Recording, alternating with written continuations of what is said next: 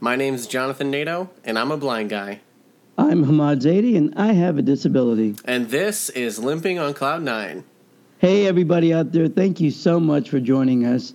If you heard the last episode, you'd know that it was about the very first motion picture I ever worked on as a production assistant, where my incredible salary of $0 a day for, fif- for 15 hours turned into $50 a day for 17 hours. a There day, you go. Right? so it was all good. It was wonderful. Right after that experience, I thought, man, I'm now getting paid. This is going to be incredible. My movie career is just going to launch like a rocket.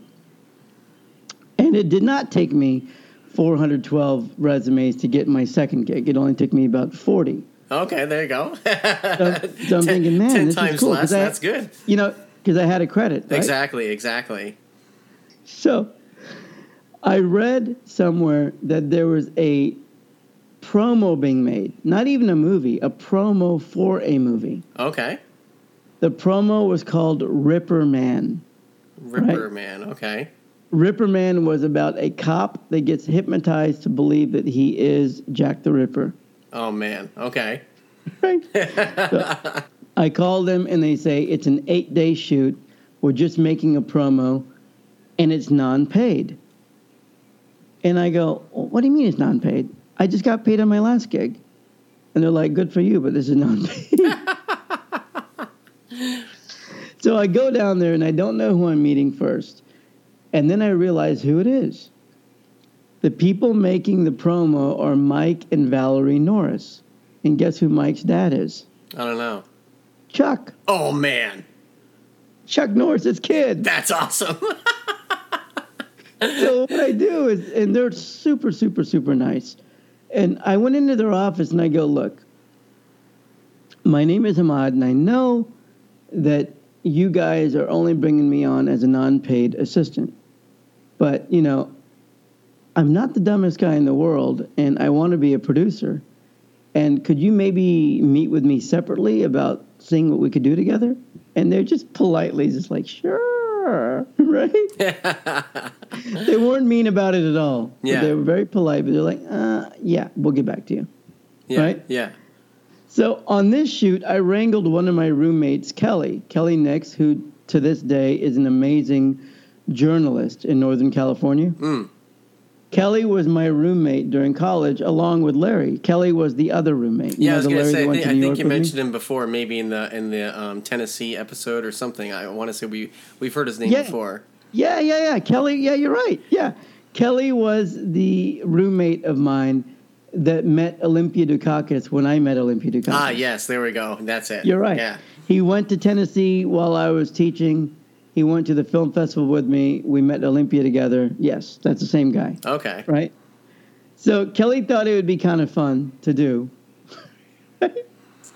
we go on set. Again, 16 hour days, no money, Mm, mm.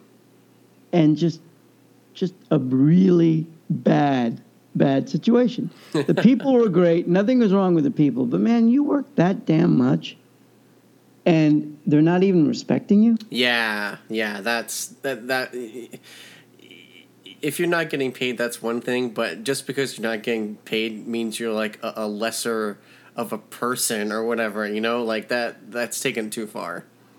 Yeah, and, and and every single day I'd be like, What am I doing? What am I doing? You know? Yeah. You know, and in my mind I'm thinking maybe mom and dad are right. Maybe I should just maybe I should just work at their company. Right. and, and sell microchips. In day four, you know what happened? Chuck Norris comes in. I wish. I wish. I wish. But you're you're kind of close. Okay. In day four, Mike for some reason trusted me. Yeah. Mike Norris. for some reason. You know, no, because he didn't he didn't really know me. I was right, just yeah, an he only knew you assistant. for 4 days, right? Yeah. Right.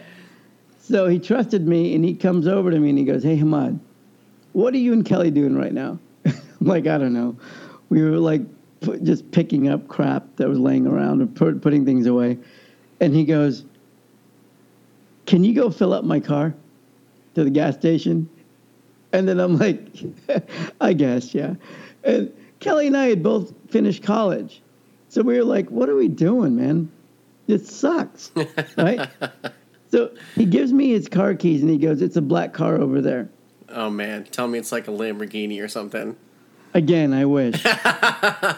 we, we walk over to the car, and it is a. Well, I noticed when I saw the keys, it is a black, a gorgeous black Mercedes Benz 500 SL sedan, Oh man, right? yeah.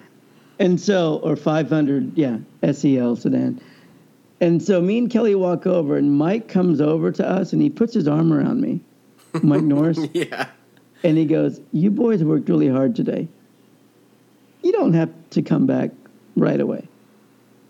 And we're like, Awesome. Awesome. so we're in this, like, you know, 80, at the time, 80, 90, $95,000 Mercedes Right, Benz right. we get in the car and we're supposed to go get gas. And so Kelly's like, we're both going to drive it. And Mike's had to blow off some time. So we go joyriding in this car for a while around LA, right? Yeah. And then we notice like the light comes on, you know, the uh, the gas light. Oh man. So we need to get gas, right? Yeah. So we pull into this gas station, and I don't know if you've ever uh, driven a Mercedes, but there's no latch for the gas tank.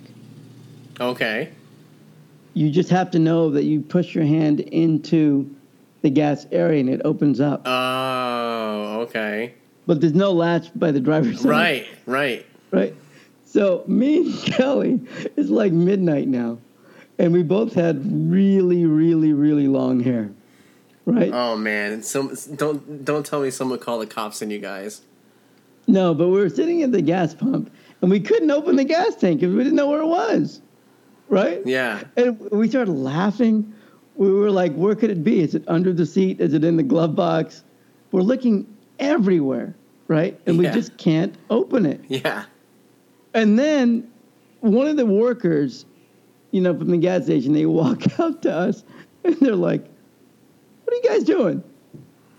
And, we're, and we go, Well, we don't know how to open the gas tank.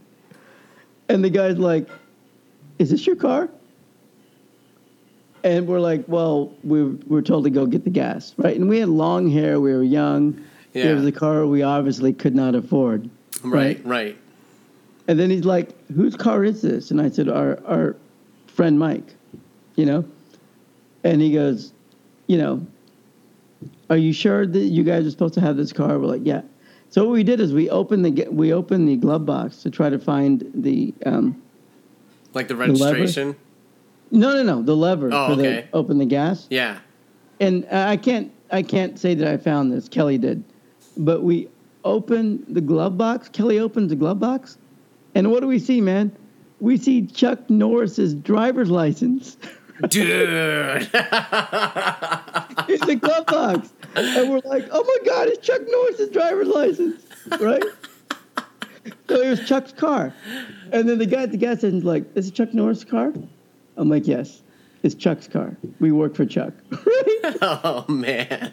And then the guy's like, okay, but you boys are idiots. This is how you open the tank. And he showed us. Man. Right? And then we, you know, took it for another 20 minutes around and then eventually made it back. That was a really fun time. That's that was A awesome. really fun moment. That is cool. yeah, and then you know what happened the next day? This is and this is all true. The next day, Kelly almost got shot on set. no way. I swear. And he almost got shot.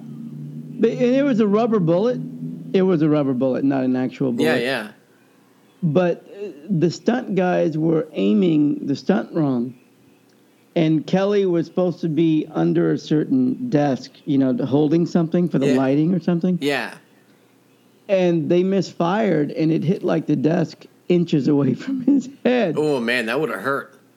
Oh, I would have damaged him. Yeah. I mean, uh, a, a rubber bullet to the head. Yeah. Especially at a close in close At up. close range? Yeah, yeah. Yeah. So he's like, F this, man. F this. You know, I'm, we're not getting paid. I almost got shot. This is not good. Right? Yeah. And then the point of me telling this story, two days later, when we were wrapping up Yeah. the last day, and everyone told us the day before the last day is going to be memorable. The last day is going to be memorable. And here's what's cool about the shoot it was being shot at an abandoned um, psychiatric ward. Okay. So it was like an abandoned mental hospital, Yeah, yeah. right? And on the last day, I get there and I thought, okay, they're going to tell us you guys did a great job. Here's a hundred bucks for your troubles. You know, you're going to have some nice lunch. None of that, Jonathan. You know what they did? Demolition the place. I don't know. They, they go, Hamad, Kelly, see that parking lot? And it was a big parking lot because imagine like a hospital parking lot. yeah, yeah. They go, we need you boys to go pull the weeds out of every single crack in the parking lot. No way. Yep. And I'm like, are you kidding me? And they said, pull them. That's your job today. And I got on my hands and knees and started pulling these disgusting weeds That, out of cracks that, in that, parking that lots have been there forever. that had been there for like 40 years. Right. No, I think the place had been closed for 15 or 18 years or something like that. Right. Yeah. So I'm pulling all these weeds out. And you know what I'm learning at that time, Jonathan? I don't want to do Uh, this again. I told myself, I go, you know what, Hamad? You're going to apply to graduate school. And that was the moment that I decided I needed to apply to UCLA Film School. mm, mm. Because I thought, this is not my first job out of college, this is my second. Yeah. and it's just unbelievable to me that that I could have gone either way. That was a tipping point in my career. I could have just said, "Screw the film industry entirely. Yeah. It doesn't want me. I'm going to do something else." Yeah.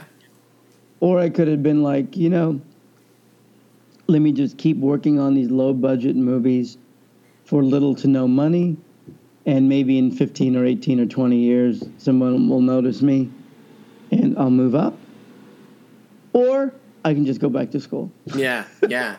So they, they seriously just had you pick the weed. Like, there's no happy ending at that. Like, I mean, other, th- other than you, you know, deciding, hey, I, I'm done with this. I need to do something else. But That's all we did. And, and we did it for about eight or nine hours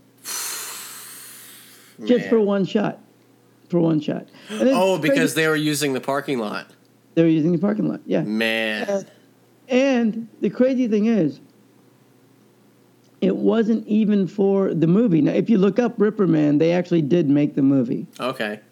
This was not for the movie. This was just for the promo to the movie Right. Right. before they shot the movie. Yeah. Yeah. So, kind of crazy. I think they made the promo to try to get Chuck Norris and other investors convinced to give them the money to make the movie. Yeah, that makes sense to show 'em, Hey, look, wait, it's happening. You know, here it is. Here's a taste of Yeah. it. Exactly. Yeah. Exactly. But I don't want to talk bad about Mike or Valerie Norris. They're both great. They always treated me great. Yeah. Yeah, and you know what? You know, to wrap up, you know how that helped Mm. me?